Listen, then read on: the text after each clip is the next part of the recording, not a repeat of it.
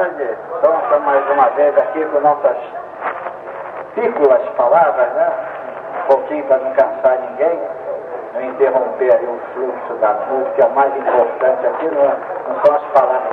Bom, em primeiro lugar, como a gente está fazendo sempre, vamos falar das novidades, que foi o show de Caetano Veloso e Roberto, lá no Rio. Né? Foi, a crítica foi muito favorável, o Roberto esteve impecável. Quer dizer, na realidade ele deu um tapa de luva naquele pessoal que em 1958 mandou ele sair pela porta dos fundos da Bossa Nova. Né? O Caetano já fizeram algumas ressalvas e o interessante que quem estava mais cotado para ficar no lugar do Caetano era o Chico Buarque. Mas desapareceu de circulação quando ficou sabendo, ninguém encontrou ele. Ele não quis participar. Então, é claro que num evento desse acontecem, me desculpa aqui o termo mais legal, algumas panaquices. Uma delas foi o Caetano Veloso que se debulhou em lágrimas no, lá no, na, no camarim depois do show de tanta emoção. Está certo que ele tem uma dívida de gratidão com o Roberto, quando ele estava exilado em Londres, o Roberto foi lá e visitá-lo. E dessa visita foi muito salutar, porque saíram duas obras-primas que é, debaixo dos caracóis do seu cabelo, e para mim, uma das melhores músicas do Caetano, que é a Força Estranha, né? Um fez uma música para o outro, né?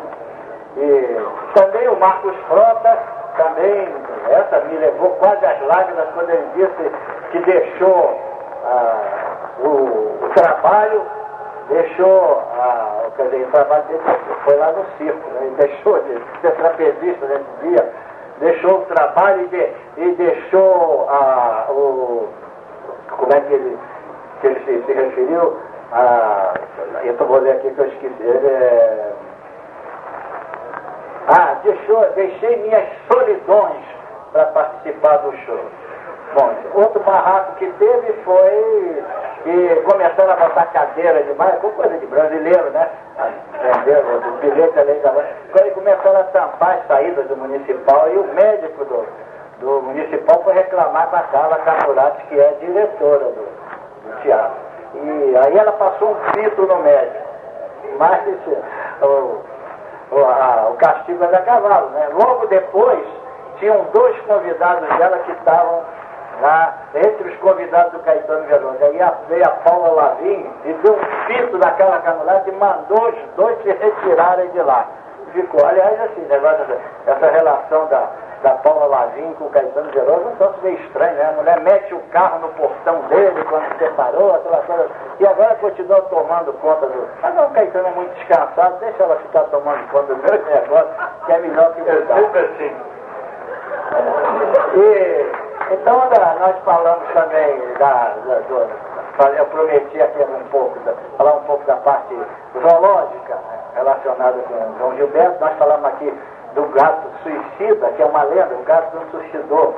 Não, o gato caiu lá do parapeito da janela, disseram que o gato tinha suicidado, você não aguentou de ouvir três dias ele ensaiando o papo. Né?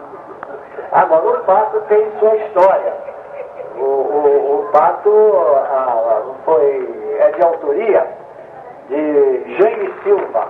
E a inspiração foi o seguinte, o Jaime Silva estava com a namorada num parque público, onde tinha um laguinho, e lá no laguinho estavam aqueles uns trêfegos, patinhos, brincando para lá, ele achou aquilo muito inspirador e foi para casa e dali nasceu a música, só que ela não se chamava o Pato. Quem deu o nome de O Pato foi o João Gilberto. A música se chamava Aves no Samba, quer dizer, um título bem ruimzinho, né?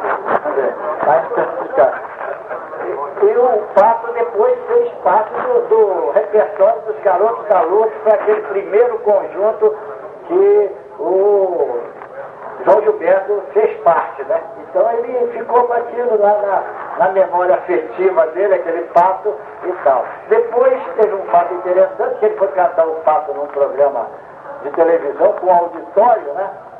Então, quando ele começou, o pato vinha cantando, o auditório todo, agora imagine com o João Gilberto, o auditório todo, quen, quen, quen, quen, quen, quen. Aí ele parou de tocar virou e disse uma das frases insondáveis dele, que antes tem umas coisas misteriosas, disse, eu não canto mais porque eu não sou o meu tio. Meu tio era aquele cantor que fazia sucesso na época com mulher de 30, tá? levantou, pegou o violão, foi embora e abandonou o programa. É o Dom Mas já tem mais história de, de animais com eles, gozadíssima, fica para a próxima. Muito obrigado.